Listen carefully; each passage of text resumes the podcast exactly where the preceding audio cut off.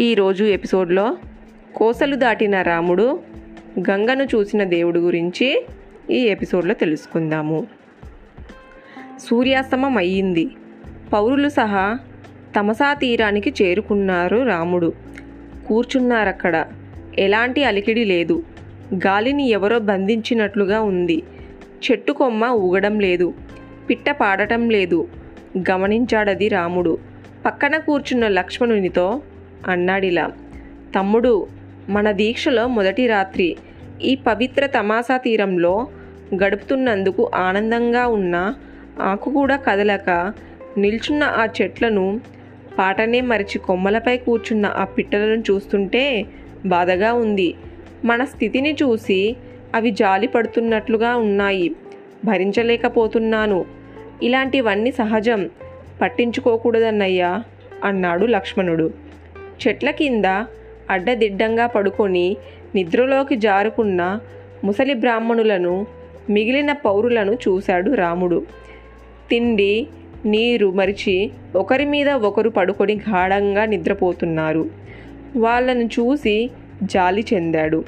ఆ బ్రాహ్మణులను పౌరులను చూడు మనల్ని అభిమానించిన పాపానికి ఎన్ని పాటలు పడుతున్నారో అన్నాడు. కళ్ళు చెమర్చుకున్నాడు. అంతలో తల్లిదండ్రులు గుర్తుకు వచ్చారేమో. ఇలా అన్నాడు రాముడు. తండ్రి గారు ఎలా ఉన్నారో? ఏ స్థితిలో ఉన్నారో? వారిని తరుచుకుంటే దుఃఖం ముంచుకొస్తోంది. అమ్మ ఎలా ఉందో? ఎందుకో గుండె జల్లుమంటోంది. మన కోసం ఏడ్చి ఏడ్చి వాళ్ళిద్దరూ కళ్ళు పోగొట్టుకుంటున్నారేమో. భయంగా ఉంది. ఊరుకో అన్నయ్య ధైర్యం చిక్కబట్టుకో చెప్పాడు లక్ష్మణుడు. త్వరగా భరతుడు వచ్చి పట్టాభిషేకం చేసుకుంటే కొంతలో కొంత ఊరటగా ఉంటుంది. అమ్మా నాన్నలకు నాకంటే ప్రేమగా చూసుకోగలడు భరతుడు అన్నాడు రాముడు. భరతుడు వస్తాడు అన్నీ సర్దుకుంటాయి. నువ్వు ఎక్కువగా ఆలోచించకు ఆరోగ్యానికి మంచిది కాదు. నువ్వు ఎంత గొప్పవాడివి లక్ష్మణ? నా కోసం వనవాసం చేస్తున్నావు. నాకు అండగా ఉండటమే కాదు. వదినమ్మకు రక్షణగా కూడా నడుం కట్టావు. చాలయ్యా నువ్వు పక్కనుంటే గొప్ప ధైర్యం నాకు అన్నాడు రాముడు.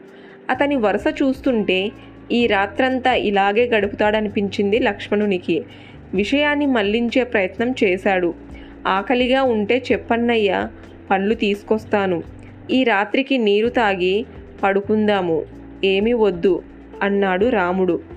సుమంత్ర లక్ష్మణులు సహా సంధ్యోపాసన చేశారు. దోసిట పట్టి కడుపు నిండా నీరు తాగారు. త్రేంచారు. ఎండుటాకులు ఏరి తెచ్చిపరిచి పడకలు ఏర్పాటు చేశారు.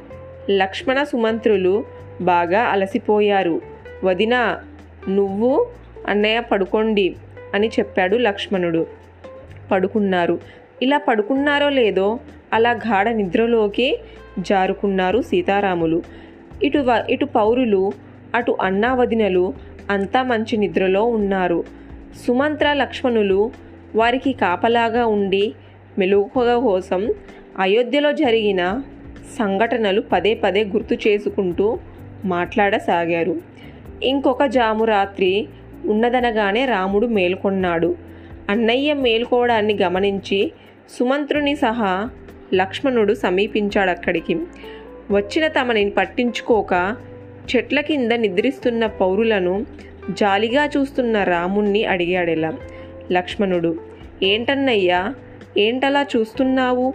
ఆ పౌరులను చూస్తుంటే బాధగా ఉంది లక్ష్మణ.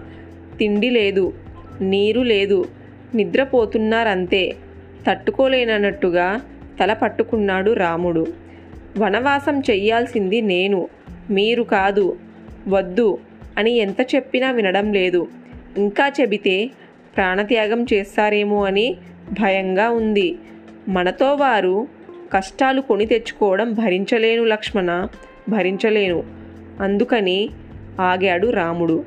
అందుకని ఏం చేద్దామో చెప్పు రామయ్య అడిగాడు సుమంత్రుడు. ఏం చేద్దామంటే తప్పదు కొంచెం యుక్తిగా ప్రవర్తిద్దాం అన్నాడు రాముడు. సీతను తట్టి లేపాడు. సీతా లక్ష్మణులు సహా రథాన్ని అధిరోహించారు. ఇప్పుడి రథాన్ని మెల్లగా ఎలాంటి శబ్దం లేకుండా అవతలి ఒడ్డుకు చేర్చు అన్నాడు. సుమంత్రునితో అలాగేనన్నట్టు గుర్రాలను పువ్వుల మీద మేఘాల మీద నడిపించినట్లుగా నడిపించి నది అవతలి ఒడ్డుకు చేర్చాడు సుమంత్రుడు. కిందికి దిగారంతా. అప్పుడు సుమంత్ర ఇప్పుడు ఈ రథంలో నువ్వు మళ్ళీ ఆ గట్టుకు వెళ్ళిపో. వెళ్ళిపోయి అయోధ్యకు దారి తీసే దారిలో ఇసుకలో కొంత దూరం ప్రయాణించు. రథచక్రాల ముద్రలు ఇసుకలో బలంగా పడాలి. పడేటట్లు ప్రయత్నించు.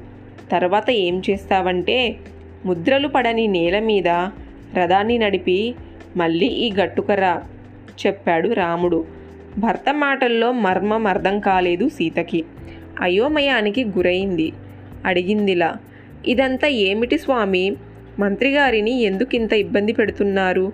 ఎందుకంటే రేపు నిద్ర నుంచి మేల్కొన్న మన జనం మన కోసం చూస్తారు కనిపించం. అయోధ్యకు దారి తీసే దారిలో రథచక్రాల ముద్రలు గమనించి మనం అయోధ్యకు వెళ్ళిపోయామనుకుంటారు. దాంతో ఆనందంగా వారు అయోధ్యకు చేరుకుంటారు. నాకు కావలసింది అదే అన్నాడు రాముడు. బాగుంది అని సన్నగా నవ్వుకుందామే. రాముడు చెప్పినట్టుగాని చేసి సుమంత్రుడు వచ్చాడు. సీతా లక్ష్మణుల సహా రథాన్ని ఎక్కాడు రాముడు. గుర్రాలను అప్పుడు వడిగా తోలాడు సుమంత్రుడు. రథం శరవేగంతో ప్రయాణించి చీకట్లను చీల్చుకుంటూ వెళ్ళిపోయింది. తెల్లారింది. పౌరులు మేల్కొన్నారు. లేవగానే రాముణ్ణి చూడాలి వారు.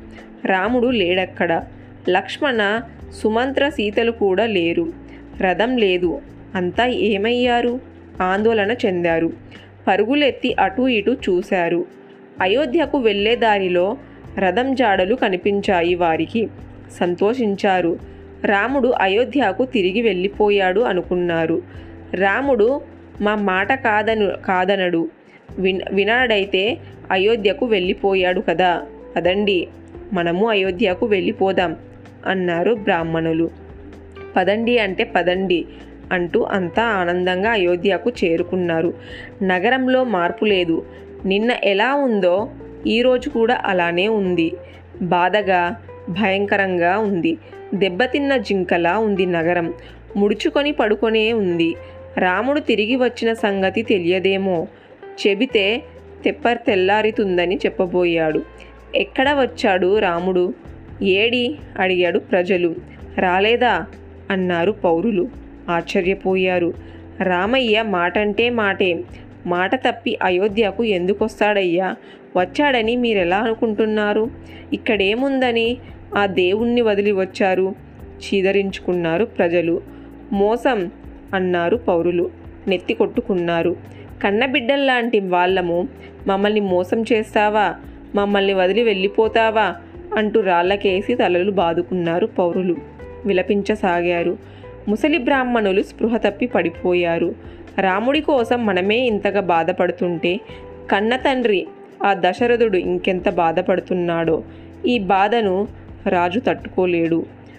తట్టుకోలేక త్వరలోనే చనిపోతాడు అనుకున్నారంతా. ఆ రాజక స్థితిలో అయోధ్యలో బతకడం కష్టం అనుకున్నాడు. దీనంతటికీ కారణం కైకంటూ ఆమెను దుమ్మెత్తి పోశారంతా. కలకలలాడే అయోధ్య కళావిహానమైంది. అంగళ్ళు మూతపడ్డాయి. హోమాలు లేవు. విందులు వినోదాలు కరువయ్యాయి. గడ్డకట్టిన చీకటి సముద్రంలా ఉంది అయోధ్య. చప్పుడనేదే లేకుండా అంతటా శ్మశాన నిశ్శబ్దం ఆవరించుకుని ఉంది. రామలక్ష్మణులు రథాన్ని ఆపమన్నారు. సుమంత్రుడు ఆపాడు. ముగ్గురు సంధ్యను ఉపసయించారు. వెంటనే ప్రయాణాన్ని ప్రారంభించారు. బాట పొడుగున కోసల దేశపు అందాలు చూస్తూ ఆనందించసాగారు. రామవానవాస వార్త గ్రామ గ్రామాన వ్యాపించిందేమో. జానపదులంతా బాటకి ఇరువైపులా నిల్చొని ఉండి తాను కనిపించగానే గుండెలు బాదుకుంటూ దుఃఖించాడు రాముడు తట్టుకోలేకపోయాడు. రథాన్ని మెల్లగా పోనీయమని చెప్పి చేతులు జోడించి ప్రజలకు నమస్కరించసాగాడు. మృదువుగా చెప్పాడిలా అమ్మలారా అయ్యలారా నన్ను మీరెంతగా ప్రేమిస్తున్నారో మీ బాధని చూస్తుంటే నాకు తెలుస్తోంది. నేను తండ్రి మాటకు కట్టు కట్టుబడి మీరు కూడా మీ మీ కార్యాలయాలకు కట్టుబడి ఉండండి. వాటిని నిరాటకంగా కొనసాగించండి.